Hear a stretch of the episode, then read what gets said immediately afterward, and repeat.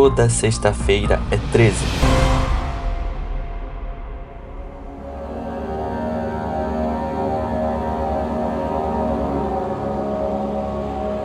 Hoje é dia primeiro de outubro de dois mil e vinte e um e está no ar o quadragésimo episódio do seu podcast preferido.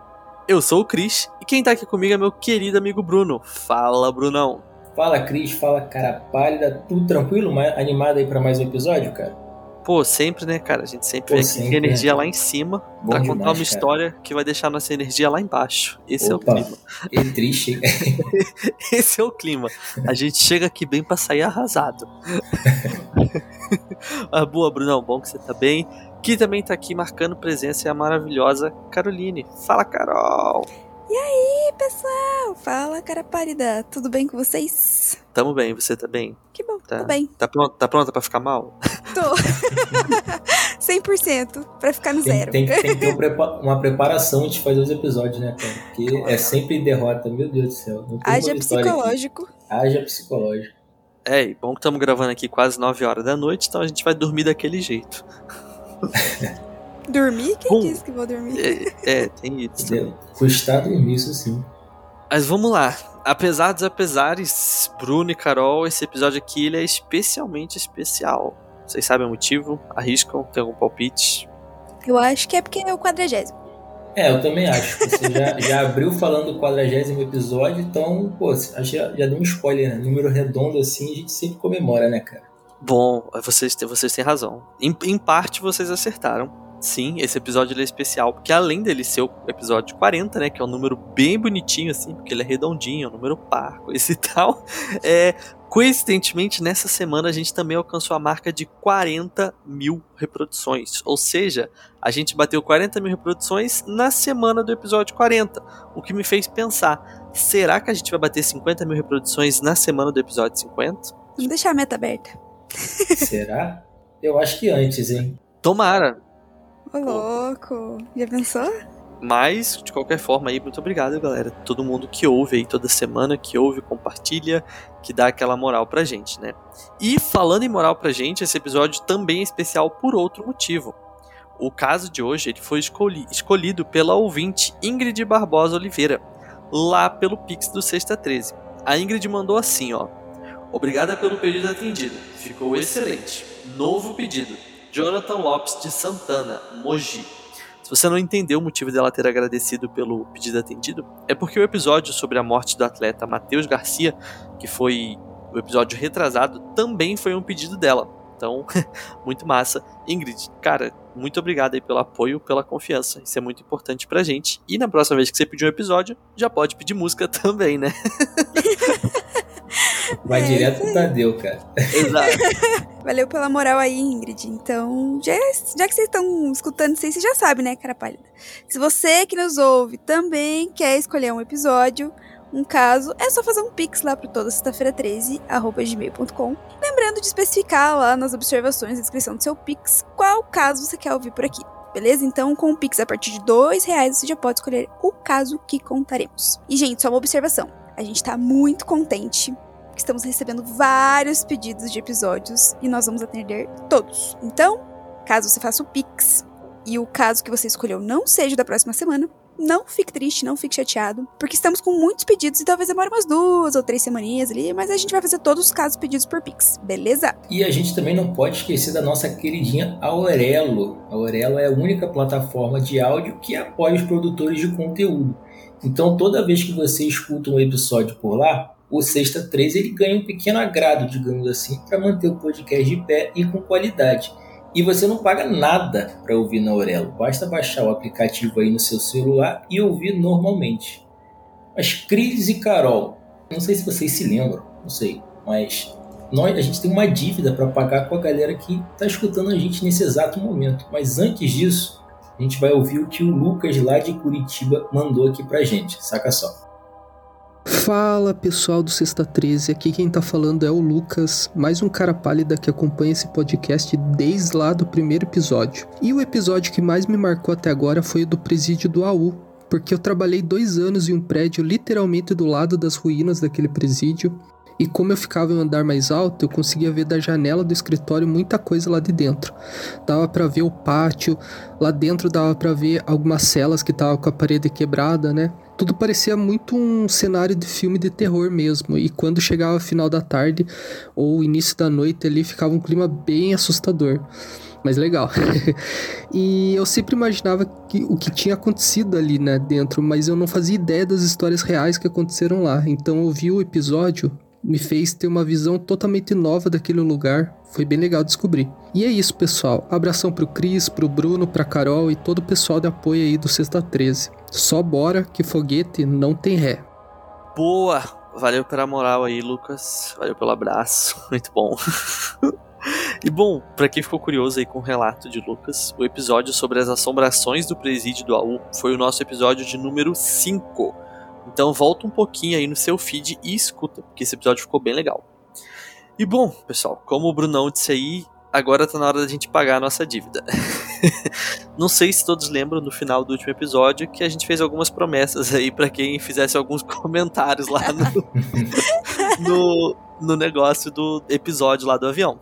Então eu vou, vou achar esses comentários aqui e a gente vai mandar um salve aí bem rapidão pra essa galera, até pra não, não se alongar muito. E no final daí a gente vai ler os comentários do episódio, desse episódio aqui da dica. Bom, quem comentou foi a Ju Ping, Ping com dois Gs. Ela comentou assim: que episódio foda. Cheguei atrasada na fila do pão, mas o bom é que cheguei depois de ouvir. Foda como sempre. Valeu aí, Ju Ping. Agora aqui a Raya, Raya P trinta e sete. Aí entra aqui a parte da gente tá devendo coisa pra galera. Ela pegou e falou assim, ó: minha teoria é que o copiloto é um mutante tubarão alien e o avião era um transformer.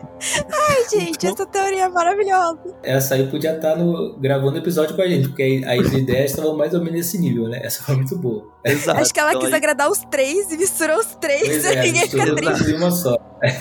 Exato. Então, um abraço aí pra Raya P trinta e sete. Deve ser assim, fala, deixa eu ver se, se aqui aparece o nome dela. Porque a galera às vezes tem um arroba diferentão, né? Bom, o nome da Raya P trinta e sete é Rayane. Muito obrigado, Rayane. E a Kata-san, deixa eu ver aqui o nome dela.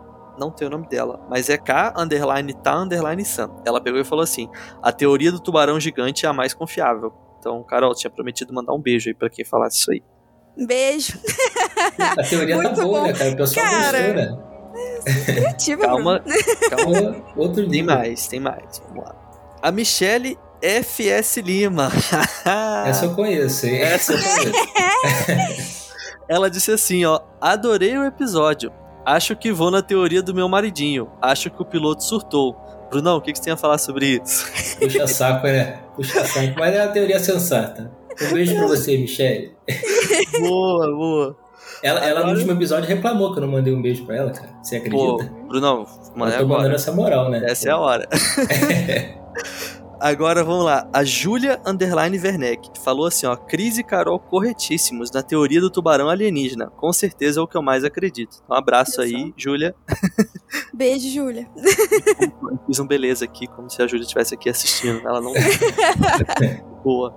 Acontece. Ah, o Cris Trevisan.chax falou assim: sem dúvida foram os tubarões alienígenas. Então aí um abraço pro Cris Trevisan. Todo mundo gostou dessa teoria dos tubarões. Pô, essa teoria pegou, hein? Calma foi aí boa, que tem cara. Mais. Uh, Jubis Cris Fran. Sempre que acontece algo com o avião, eu acho que é alien. Aí ela ainda mandou aqui, ó: hashtag Team Cris. Ela meteu essa, hein? Então, valeu ela aí, Jubis Cris Fran. Coragem. Acho que tá na hora da gente ah. fazer um episódio de com extraterrestre, alguma coisa que a galera curtiu é muito essa coisa de alien, né, cara? É verdade. Caramba. Deixa aí, deixa a sugestão aí. É. Sim, sim. A Larissa Underline May, ou Mai, não sei, ela falou: espero que um dia tenhamos a resposta. O episódio ficou ótimo. É verdade, espero que algum dia a gente descubra esse rolê. E por último, a Eloá Reis comentou: estou ouvindo agora. E aí eu até falei, oh, depois que você ouvir, vem aqui e conta pra gente. Ela não contou, acho que ela não gostou. Ela não voltou pra contar. Mas é isso, esses foram os comentários do episódio passado. Agora a gente vai pro episódio de agora. E aí lá no final do episódio a gente vai ler os comentários da dica. Bora pro episódio, galera. Ei, ei, ei, ei, ei, cara pálida, espera só um pouquinho. Cara, esse episódio ele tá bem pesado, tipo assim, bem pesado de verdade. Ele fala sobre decapitação, sobre crimes brutais, assim, sobre problemas mentais.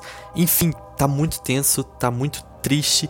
E cara, se por algum acaso você não tá se sentindo cem por cento hoje, você tá chateado, você brigou no trabalho, você brigou com seu parceiro, com a sua parceira, ou você só não tá bem mesmo, é... Poxa, por favor, não ouça esse episódio, pelo menos não agora, é, ele tá bem pesado e ele pode despertar algum tipo de gatilho em você. Então sempre, por favor, cuide da sua saúde em primeiro lugar, e se você acha que você não tá cem por cento, não ouça o episódio agora, volte um episódio, ouça o episódio passado sobre o incidente do Malaysia Airlines M H trezentos e setenta, que foi um episódio mais leve, ou então espere pelo episódio da próxima semana. Mas não ouça esse episódio porque ele tá bem pesado. Mas se você também tá firmão aí, você tá, tá em dia com a sua saúde mental, ouça esse episódio porque é um assunto bem interessante. Mas priorize sua saúde, beleza? Agora vamos lá.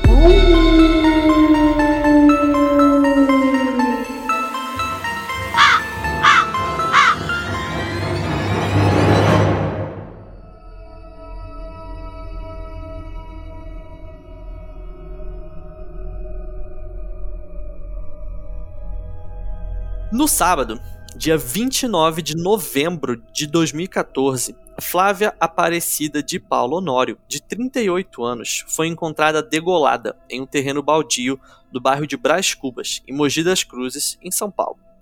Poucos dias depois, em primeiro de dezembro de dois mil e quatorze, dois moradores de rua foram queimados vivos. Um deles, que não foi identificado, infelizmente não resistiu aos ferimentos, e o outro ficou gravemente ferido.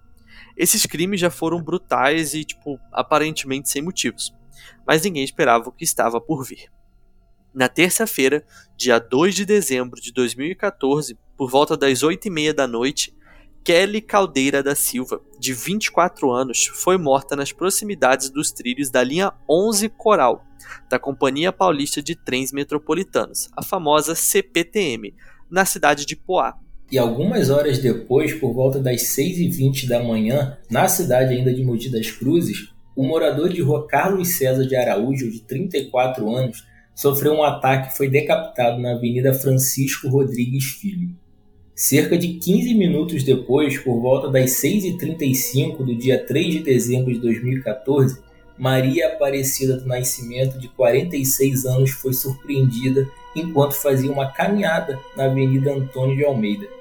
E logo em seguida, a Maria Rosário Coentro Amaral, de cinquenta e nove anos, que também estava a caminho do trabalho, foi atacada na Avenida Francisco Rodrigues Filho, no mesmo local onde Carlos César tinha sido morto minutos antes. E assim como as vítimas anteriores, essas também tiveram suas cabeças arrancadas. Olha que pesado, né? Em cinco dias, seis pessoas foram mortas nas regiões de Poá e Mogi das Cruzes, que ficam a apenas dezoito quilômetros distantes, cerca de quarenta minutos de carro. O mais perturbador de tudo foi a forma como as vítimas foram mortas. Cinco delas foram degoladas e uma outra foi queimada viva. Quem teria sido capaz de cometer crimes tão brutais como aqueles? Na verdade, será mesmo que o criminoso teria cometido todos esses crimes? Ainda no dia três de dezembro de dois mil e quatorze, a polícia militar recebeu uma denúncia, onde a pessoa do outro lado da linha dizia ter visto uma mulher sendo degolada. Por sorte, né, digamos assim, essa pessoa tinha anotado a placa do carro, onde o criminoso entrou após cometer o crime. Então a P M procurou no sistema e descobriu que aquela placa pertencia a um Chevrolet Astra. Com esses dados, a polícia foi então até a casa do dono do carro.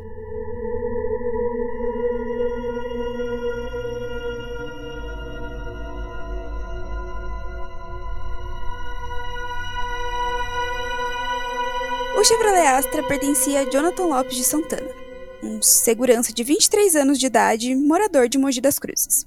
Por volta das dez e meia do dia três de dezembro de dois mil e quatorze, a polícia militar foi até a casa do suspeito, onde encontraram algumas coisas perturbadoras. Primeiro de tudo, a polícia encontrou sangue no carro de Jonathan e em algumas de suas roupas. Além disso, no quarto do homem tinha uma machadinha, que aparentava ter sido lavada recentemente.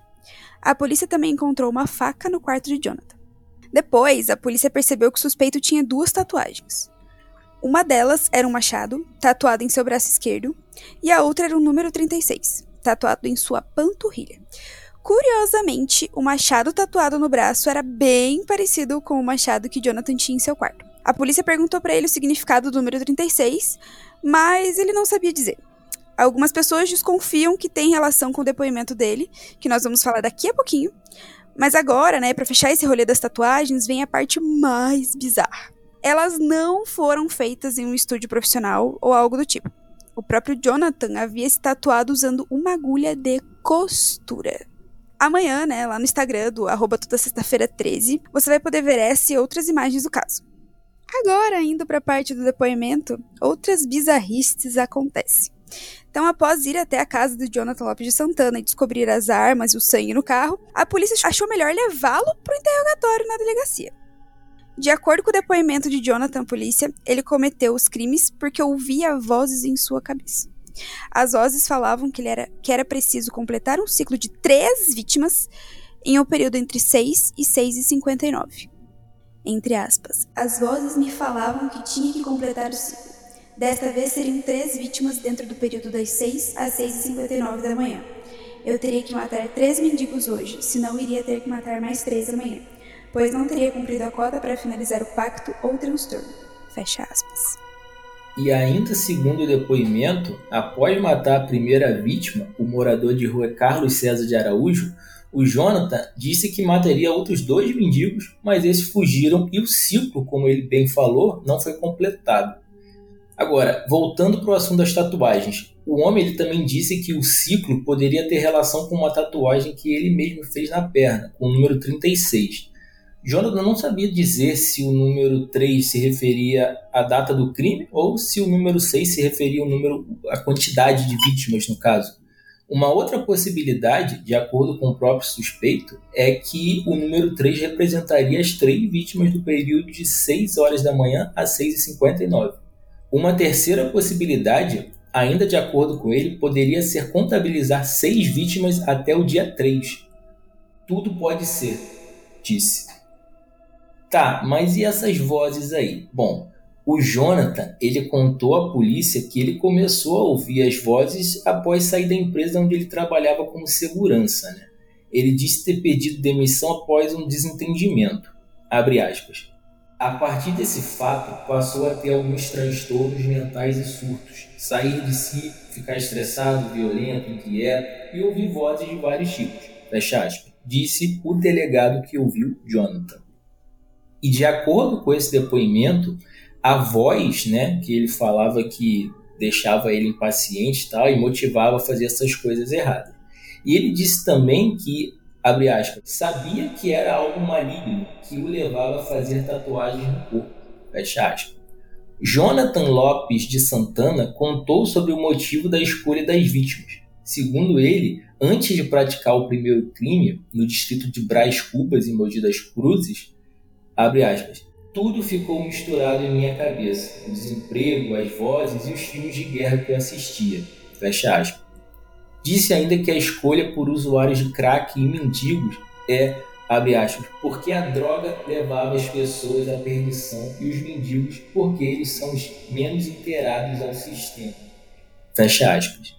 No entanto, em seguida, o Jonathan ele afirmou no depoimento que sabia que havia moradores de rua que trabalhavam com reciclagem e também que nos últimos dias estavam usando maconha em virtude de estar muito depressivo, segundo ele disse. Basicamente, ele se contradizeu assim, né? Já com relação às duas mulheres que foram atacadas no dia três de dezembro de dois mil e catorze pela manhã, Jonathan afirmou ter pensado que a primeira fosse uma moradora de rua, abre aspas, passou por ela parando o carro mais adiante, acreditando realmente que ela era moradora de rua, por causa das vestimentas e por tê-la avistado próximo à cabana. Fecha aspas. Essa cabana aí é um local que fica no bairro do Rodeio, lá em Mogi das Cruzes, onde, segundo o suspeito, há uma cabana ocupada por moradores de rua. No entanto, a mulher estava apenas praticando atividades físicas, já que, segundo relatos, ela corria naquela região todos os dias pela manhã. Quanto à vítima Maria Aparecida do Nascimento, que foi decapitada após perder um ônibus, Jonathan disse que ela foi morta porque, entre aspas, precisava completar o ciclo. O homem contou no depoimento que, ao avistar a mulher que estava bem vestida, sabia que ela não era mendiga ou usuária de drogas, mas, como o tempo estava acabando, optou por ela mesmo. Ele disse assim, abre aspas, Caso contrário, teria que fazer três vítimas no dia seguinte. Fecha aspas.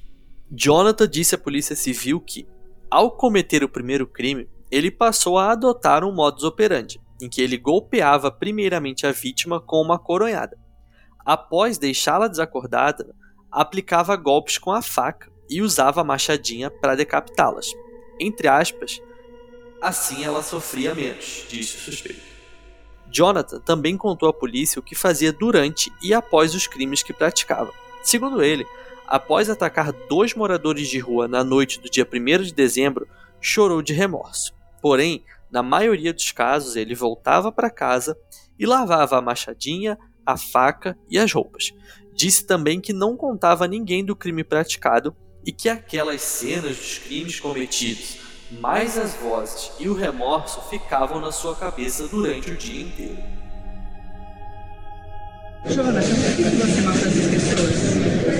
Eu não sei, senhora, por alguma coisa na minha mente que está irregular. Você matou seis que pessoas me ou sete? Seis. Quanto, quais pessoas você matou, você sabe? Foram todas essas que eles têm aí, as fotos, as imagens. Desde quando você tá matando as pessoas? Desde essa primeira aí de... de Brás Cubas. Por que você mata as pessoas? Eu não sei, senhora. Eu, isso não, eu não era assim. É verdade que você ouve vozes? Às vezes. É verdade que o demônio mandou você matá-los? Não sei se é o demônio, senhora, mas é algo maligno, né? Matar pessoas só pode ser coisa do demônio, né? Você faz ritual satânico? Não, senhora. Por que você anda picando seu corpo todinho? Também não sei, senhora. Que sentimento é esse de matar as pessoas? Pra que matar as pessoas? Isso é novo pra mim também, eu não, não era assim, eu não... Eu respeito a vida das pessoas, sei que todos têm direito à vida, ninguém tem o direito de tirar a vida de ninguém. E você mata as pessoas? Quero pagar pelo meu erro. A quantidade, eu, eu gostaria de não ter matado ninguém, senhora. Mas infelizmente já cometi um erro. Você está arrependido? Eu não sinto prazer em matar ninguém, nem, nem vontade de matar, senhora. Você está arrependido? Com certeza. Não parece. Mas eu tô sim, senhora. Eu chorei muito. Agora, Jonathan... Só eu sei a minha dor, senhora. Você era uma pessoa comum até sexta-feira? Que você fazia até Eu ainda me sinto uma pessoa comum, senhora, mas... Mas você é um assassino em série, você é um serial killer. Sim, senhora. Como assim você é uma pessoa comum? Você não, não eu me sinto uma pessoa comum, mas diante desses fatos eu sei que não sou, entendeu? O que você diria para os parentes das vítimas? Eu sinto muito. Você está arrependido? Com certeza, senhora. O que você fala para sua mãe que chorou copiosamente quando viu você? Me perdoa. O que, que você fazia antes de matar as pessoas? Você trabalhava? Claro. Aonde? Segurança.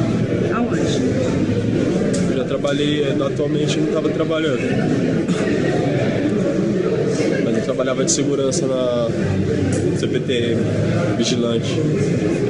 Anteriormente eu trabalhei de soldador na Fongás. O importante é a minha consciência. Então, mas você... aí você vai falar o seguinte, ó. Eu, eu não quero falar assim, eu sei que... Sim, não, você, você, você, você tem esse direito, se você não quiser falar, você não vai falar pra imprensa. Você, você vai tem esse direito. Tá bom? Eu quero só passar. Olha, só um minutinho. É muito humilhante pra minha família ficar me expondo, né? Não, deixa eu ver. Peraí. O que é humilhante pra minha mãe e pro meu pai, né? Me ver no episódio dele. É. Eu também gostaria de saber, né? Eu também gostaria de ter pensado antes, de não ter feito nada disso. Beleza. Vamos lá, grande. Vamos embora? Mas quem era Jonathan Lopes de Santana?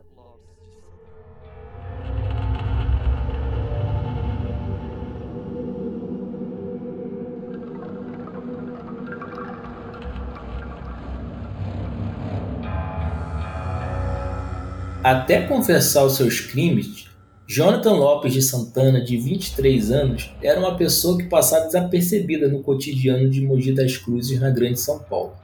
Muito reservado e calado, o assassino em série que espalhou pânico entre os moradores da pacata, da pacata cidade levava uma rotina bem discreta. Ele trabalhava como segurança no estacionamento de funcionários da Companhia Paulista de Trens Metropolitanos, o C P T M, em Poá, cidade vizinha, e morava com os pais e o irmão em um bairro distante do centro de Mogi. Vale lembrar também que o C P T M de Poá, que foi onde o Jonathan ele matou a sua terceira vítima, né, uma menina chamada Kelly. E segundo pessoas que conheciam o homem, ele repetia alguns rituais todos os dias, como comprar pão na padaria em frente à estação de trem onde trabalhava após o expediente, às seis horas em ponto, da, da noite no caso. Sempre ia trabalhar também com uma jaqueta azul marinho que faz parte ali do uniforme da empresa terceirizada que faz a segurança das linhas de trem. Não importava se tivesse frio ou calor. O sonho do Jonathan era, sempre foi trabalhar como segurança, e ele recém tinha alcançado esse desejo. O criminoso abandonou o ofício de soldador para voltar para a casa dos pais e fazer um curso de formação de vigilante. Antes, como soldador, ele havia passado por empresas na cidade de Porto Alegre, no Rio Grande do Sul, Ouro Branco e Ouro Preto em Minas, e entre dois mil e onze e dois mil e doze. Depois de fazer o curso de vigilante, depois de fazer o curso de vigilante, o Jonathan trabalhou cerca de seis meses como segurança da C P T M, até pedir demissão de forma inesperada, dois meses antes dos crimes. Segundo o maníaco, afirmou a polícia, a saída do emprego coincidiu com o surgimento das vozes que ele ouvia o tempo todo e que o mandaram cometer esses crimes, né? A demissão teria se dado após um desentendimento com outro vigilante chamado Diogo. O assassino, ele alegou à polícia que o colega teria arrombado a porta do sanitário enquanto ele usava o banheiro, deixando, como ele bem disse, extremamente constrangido. E de acordo com ele, por não suportar o sentimento de humilhação, entre aspas, pediu as contas no dia seguinte. É, desempregado, né? Então o Jonathan ele começou a passar muito tempo dentro do seu quarto, que era localizado no térreo do sobrado onde vivia com a família, a quem ele era muito apegado. Inclusive, ele tinha tatuado em seu peito os nomes dos pais e do irmão. E segundo apuramos por aqui, essas tatuagens, né, que ele tinha no peito eram feitas em estúdio e com tinta, então elas eram reais. Não era mais com agulha de costura. E de acordo com os delegados que tomaram seu depoimento, o ex-segurança insistiu para sua família ser preservada do assédio da imprensa, ou seja, muito preocupado com a família mesmo, né? Então, nos meses que antecederam a prisão, o assassino começou a despertar preocupação nos pais. Segundo seus parentes, ele havia emagrecido muito e passou a fazer desenhos estranhos com tinta guache e lápis de cera. Jonathan diziam que eram paisagens, mas a mãe tinha certeza de que se tratavam de imagens atribuídas a seitas demoníacas. Ele era constantemente flagra- flagrado fumando maconha, porque dizia estar muito depressivo. O resto do tempo ele era dividido entre os trabalhos na reforma da casa, tipo, ia lá e assentava um piso, essas coisas assim, e também assistir a vídeos violentos que baixava na internet. Alguns mostravam sem cortes as decapitações feitas por integrantes do Estado Islâmico, que registram em vídeos as execuções de reféns. Ele teria se inspirado nessas imagens para fazer o mesmo com as suas vítimas. E durante uma festa de casamento de parentes, no fim de semana que antecedeu os ataques, Jonathan chamou mais uma vez a atenção dos pais ao tentar esganar o filho de sua prima, um garoto de três anos. No entanto, depois, Jonathan desmentiu isso, dizendo que atacar crianças não era coisa do seu perfil. Então, proibido pela mãe de continuar com os desenhos estranhos, o maníaco de Mogi das Cruzes passou a usar a própria pele como tela para suas assustadoras criações. Com uma lâmina de barbear, ele tatuou no braço esquerdo um desenho da Machadinha que usou para matar e decapitar suas vítimas. E o objeto havia sido adquirido por ele há dois anos, segundo ele, para se defender, entre aspas, em caso de ataque. A Machadinha era guardada em uma das gavetas do seu armário, junto com as roupas, onde também mantinha a faca de cozinha que usou em algum dos crimes. Para o delegado titular da Divisão de Homicídios de Mogi das Cruzes, Luiz Roberto Biló, o... Gente, Biló é um nome foda, né? Engraçado, né? E o cara é delegado, meu Deus. Não pode ir. Seriedade, seriedade. Para o delegado titular da Divisão de Homicídios de Mogi das Cruzes, Luiz Roberto Biló, o caso tem características claras de surto psicótico. Abre aspas. Ele apresenta quadro de esquizofrenia e psicopatia, mas apenas laudo de um psiquiatra forense poderá fechar o diagnóstico com certeza. Fecha aspas. De acordo com o Departamento de Homicídios de Mogi das Cruzes, ele escolhia as vítimas de forma aleatória, mas priorizava moradores de rua e usuários de drogas. Isso porque, segundo sua mentalidade perturbada, uma vez que tinha de matar, preferia optar por pessoas que ele acreditava que não fariam falta a ninguém. O mesmo raciocínio deturpado o teria convencido a investir contra um idoso de muleta que chegava para trabalhar na fábrica de cosméticos Max Love, no bairro de Vila Suíça, que fica lá em Mogi das Cruzes, por volta das sete horas da manhã do dia três de dezembro. Esse senhor foi salvo por ter entrado na fábrica. Então, o Jonathan avistou a secretária, Maria Aparecida do Nascimento, de quarenta e seis anos, em um ponto de ônibus próximo, e ela acabou sendo a sua sexta e última vítima. Cerca de três horas após assassinar a secretária, o segurança foi preso por policiais em sua casa. Ele tentou resistir à prisão e afirmou que tinha saído de casa naquela manhã apenas para comprar pão. No entanto, não, essa desculpa não colou. A confissão dos assassinatos foi feita durante um interrogatório na delegacia seccional de Mogi das Cruzes. Em todos os crimes ele usava seu carro, um Astra verde ano dois mil e dois, e foi através de imagens de segurança que registraram o último crime que os policiais localizaram o dono do veículo. Jonathan Lopes de Santana foi preso em flagrante e encaminhado ao Centro de Detenção Provisória de Mogi das Cruzes. Na prisão, externou certo alívio. Abre aspas. Agora estou tranquilo. Não tenho mais cobrança das vozes. Fecha aspas. É, foi o que o Jonathan disse, segundo os policiais. Mas bom, pessoal, que fim levou essa história?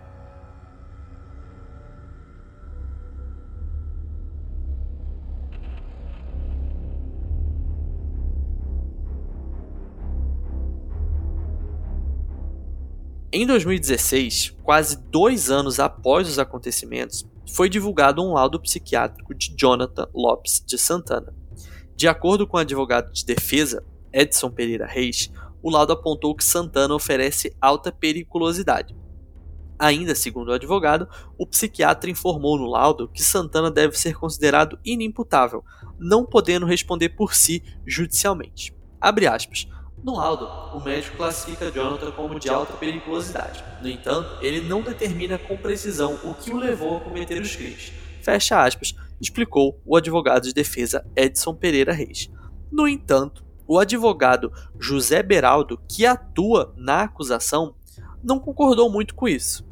Esse José Beraldo, né, ele tinha sido contratado por uma vítima de tentativa de homicídio, ou seja, uma pessoa que o Jonathan tentou matar e não conseguiu, e pela família de uma das mulheres assassinadas. Em entrevista, esse José Beraldo aí afirmou que teve acesso ao laudo e contestou o resultado. Abre aspas. Ele não pode ser considerado inimputável. Se for, ele pode simplesmente passar um ano internado e voltar para as ruas. O juiz pode preferir a sentença de absolvição imprópria e adotar apenas a medida de segurança. No meu entendimento, ele tem que ser levado a júri popular. Fecha aspas, disse o advogado de acusação José Beraldo. Então, no dia trinta e um de agosto de dois mil e dezesseis, com base nesse laudo psiquiátrico que a gente citou anteriormente, a justiça sentenciou Jonathan Lopes de Santana à internação em manicômio judiciário. O acusado estava preso desde o dia cinco de dezembro na penitenciária doutor José Augusto Salgado, que fica em Tremembé. E aí, tanto a defesa quanto a promotoria do Ministério Público informaram que a decisão do juiz atende um pedido comum, que, entre aspas, era nosso pedido, era para que ele não fosse a júri e que já fosse determinada a internação, fecha aspas.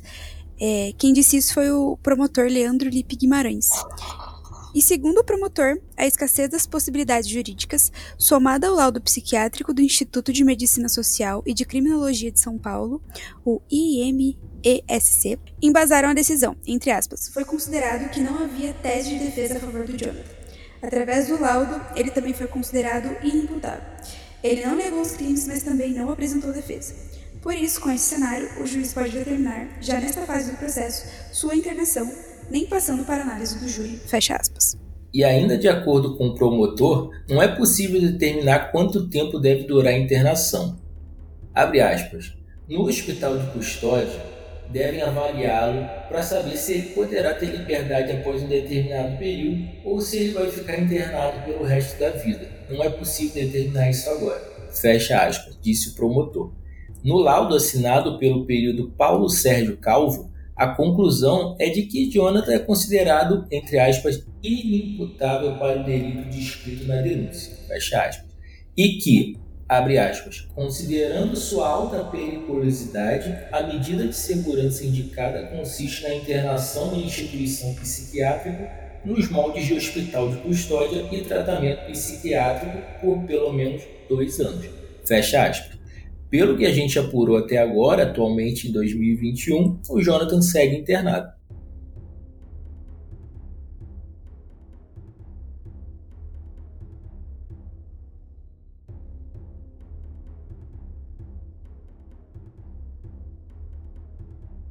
Boa, pessoal! É, esse foi o caso de hoje.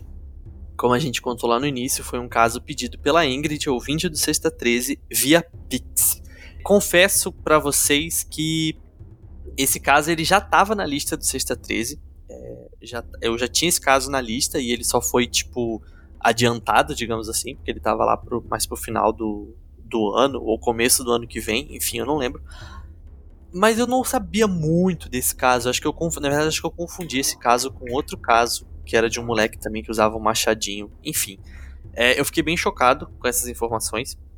É até porque tem uma entrevista, né? Tem até a entrevista que a gente colocou aí no episódio, que o Jonathan, sei lá, ele, ele realmente parece ser uma pessoa normal, que teve, tipo, um surto e fez uma cagada que, tipo, fudeu com a vida dele. Basicamente foi isso. Na verdade, ele fudeu com a vida de seis famílias, pelo menos, né? Também, além da, da família dele. Então é um caso bem delicado, um caso bem complicado. É, acho que eu nem, eu nem sei muito o que dizer, assim. Eu fiquei bem chocado com tudo, com esse negócio de decapitar a vítima, e com esse negócio dele ser apegado aos pais, não querer expor os pais e tudo mais.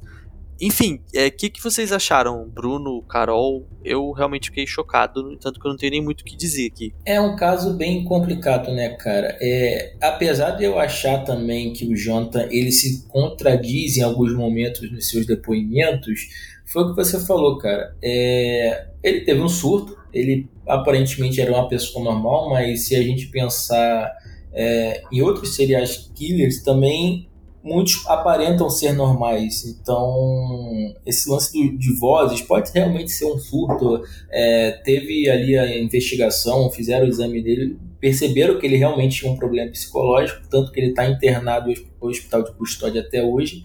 Mas é, é muito triste a gente julgar, porque a gente sabe que tem uma série de famílias envolvidas que perderam seus entes queridos e não vão ter eles de volta, e é difícil pensar até em algum tipo de justiça, porque o Jonathan ele tem um problema, é, essa que é a grande questão. Ele fez a merda dele lá, fez, teve o seu surto, cometeu os crimes e vai ficar preso pelo, pelo resto da vida num hospital psiquiátrico.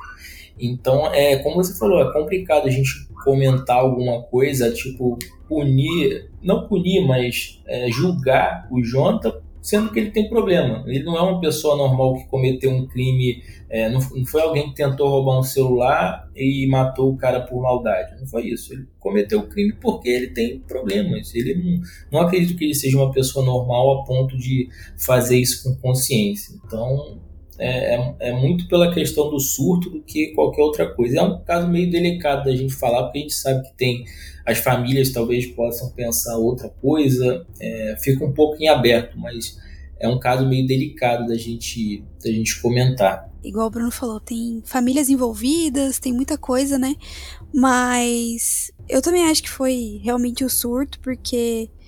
uma pessoa em sua consciência fazer isso sem arrependimento, né? E como ele disse ali, ele não teve... ele assumiu o que ele fez, mas ele nem se defendeu. Então, realmente, eu acho que ele já não tava na sua melhor consciência ali, né?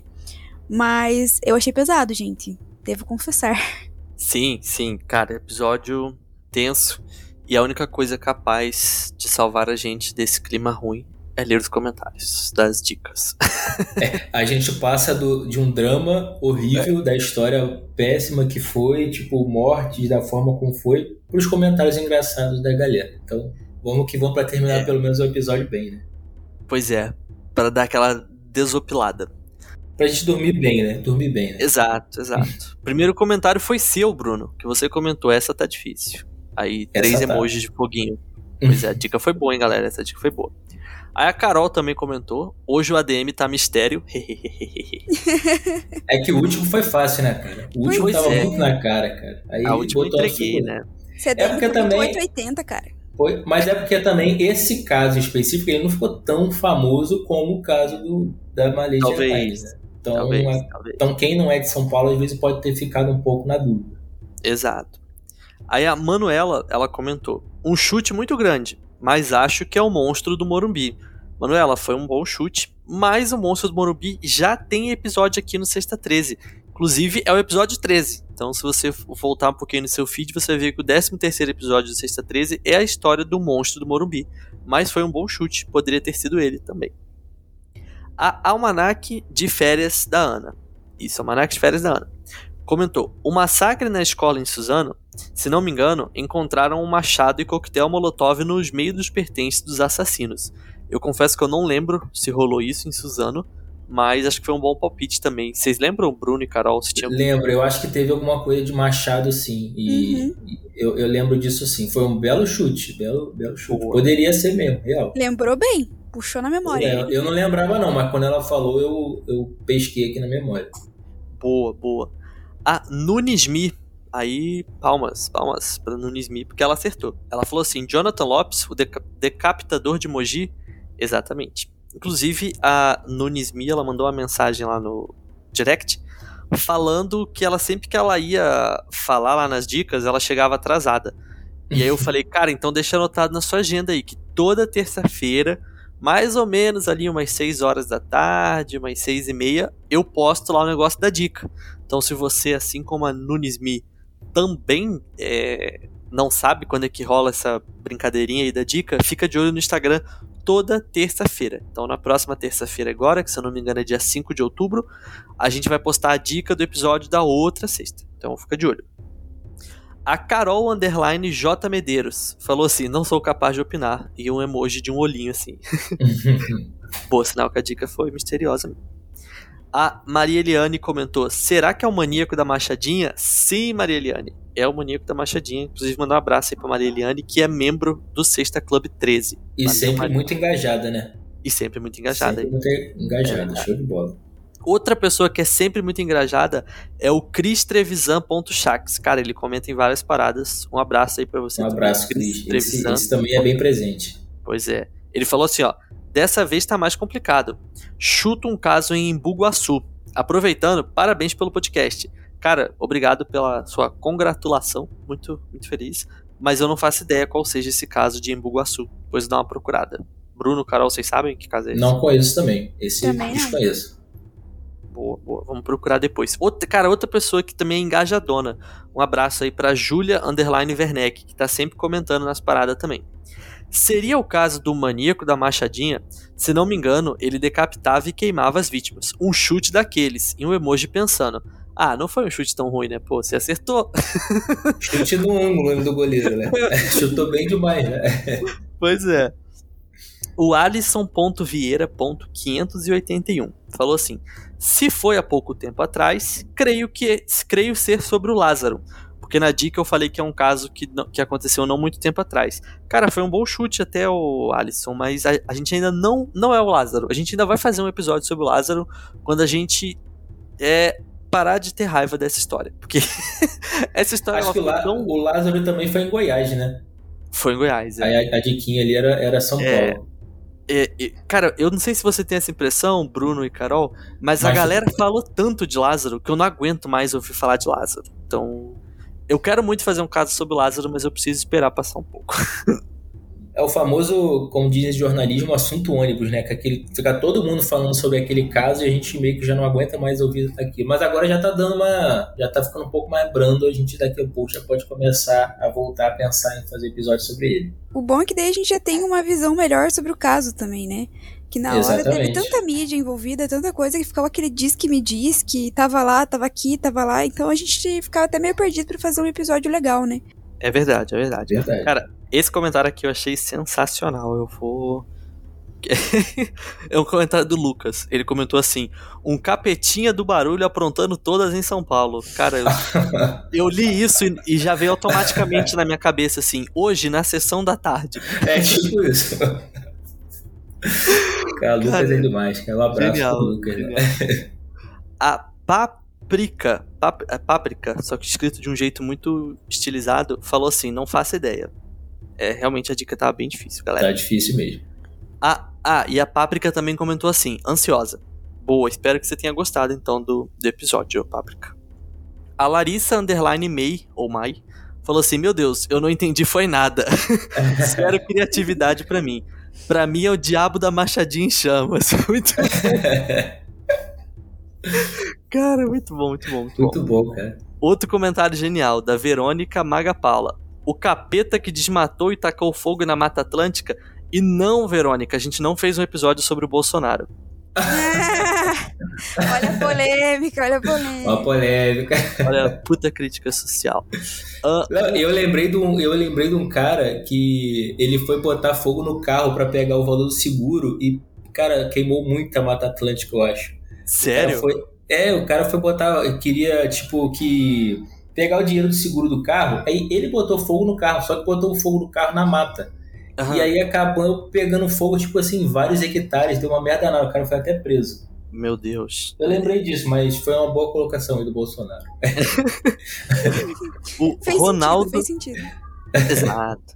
O Ronaldo.Cassimiro89. Salve Sexta treze. Um chute. Jonathan Santana, Mogi das Cruzes, e ainda mandou emoji de um machadinho. Boa, Ronaldo, acertou em cheio, hein? Bom demais, Ronaldo. Mandou até o emoji aqui. Aline Souza... duzentos e vinte e um. Essa tá difícil, faço nem ideia. É isso aí. A ideia era essa. O Sir Underline Felipe Miranda, Tinhoso do Machado. Muito vai, bom. Apare- vai aparecendo uns nomes que a gente, a gente é... vai só imaginando. Quem seria Tinhoso do Machado? A Ingrid B O, ela comentou só um emoji de um olhinho. E pra quem não entendeu esse comentário da Ingrid, é porque foi ela que escolheu o caso, então ela já sabia, já sabia o que, que era. Faz sentido. Ela meteu só um olhinho ali. A Ju Ping, Ping com dois Gs, falou assim: quando disseram pra dificultar as dicas, você realmente ouviu, hein? Zero ideia do que possa ser, porém tenho certeza que será um episódio foda. Hashtag ansiosa, emoji de foguinho. Valeu, Ju, espero que o episódio tenha sido foda. A Mari Underline Alcobas falou assim: o maníaco da Machadinha? Sim, Mari Underline Alcobas, você acertou. O André, nosso querido editor, comentou assim: vou editar e comentar.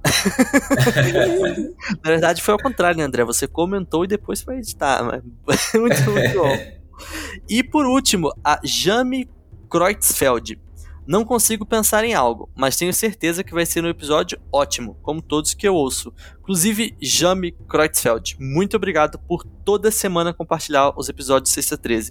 Cara, ela é fiel, assim, ó. A gente lança episódio, a Jami vai lá e compartilha o episódio. Isso é muito incrível. Muito obrigado, Jami Kreutzfeld. Muito bom, parabéns. Galera, tivemos vinte e três comentários, hein? Lembrando é, você, que na, é... no primeiro você achou que ia flopar, que não, não ia achei dar não, nada. Na primeira, na primeira flopou, não teve não, mas você, a, não, mas você achou que o futuro também seria, seria, seria assim, cara, mas não foi, pô. Tá fazendo pois sucesso, é. pô. Já virou, é. já virou um quadro dentro do episódio. Todo episódio tem que ter. Pois é, pois é. E você que nos ouve, fica, fique atento aí, porque na próxima terça-feira, ali mais ou menos umas seis horas da tarde, seis e meia, a gente vai dar a dica do episódio da sexta seguinte. Bom, era isso, pessoal. Como vocês já sabem, o episódio está saindo agora, hoje, na sexta-feira. E amanhã, lá no Medium, a gente vai colocar todas as imagens do caso... E também vou colocar o caso em formato de texto. Então, se sei lá, se alguma coisa meio que passou batido aqui no episódio, ou se você não entendeu enquanto a gente falava, vai lá no Medium e veja em texto, que vai estar tudo bonitinho lá. Vão ter as fotos, tem um vídeo bem interessante, esse vídeo, que é da câmera de segurança de uma loja que flagrou o Jonathan assassinando uma das pessoas. Inclusive, esse vídeo ajudou depois a pegar ele, porque no vídeo aparece o carro... E aparece ele, então isso tudo vai estar lá no Medium, mas a gente também vai avisar lá no Instagram, né? Quando o post no Medium sair, a gente vai avisar no Instagram. Nosso Instagram é arroba toda sexta feira treze.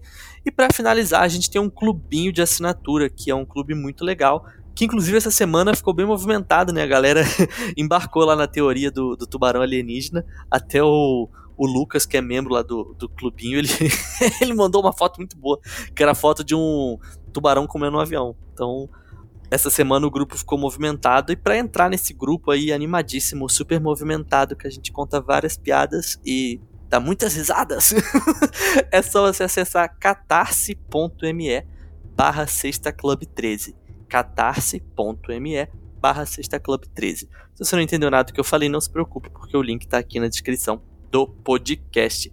Brunão, muito obrigado por mais uma participação ímpar. Você é um cara sensacional. Valeu, Cris. Tamo junto aí. Bora pro próximo episódio. Show de bola. É isso aí. Carolzinha, você de novo marcando presença de forma épica. Muito obrigado pela sua... Como sempre, como sempre. É, muito obrigado pela, pela sua companhia. Não só nas gravações do podcast, mas como na vida também, né? Ai, então, pronto. O que você tá querendo? Homem apaixonado. Tá bom, amor. Muito obrigada.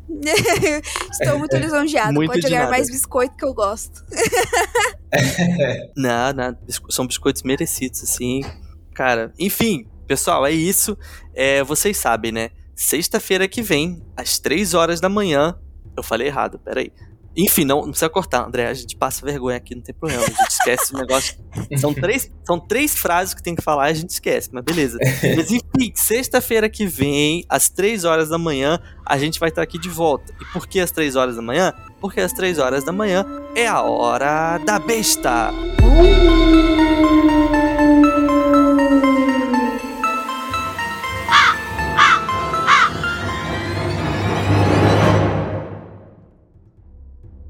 Este episódio foi roteirizado e gravado por Bruno Mendonça, Caroline Cunha e Christian Aguilera. A pauta foi escolhida por Ingrid Barbosa Oliveira. A vinheta de abertura é de Lucas Santos e a edição de André Gonçalves.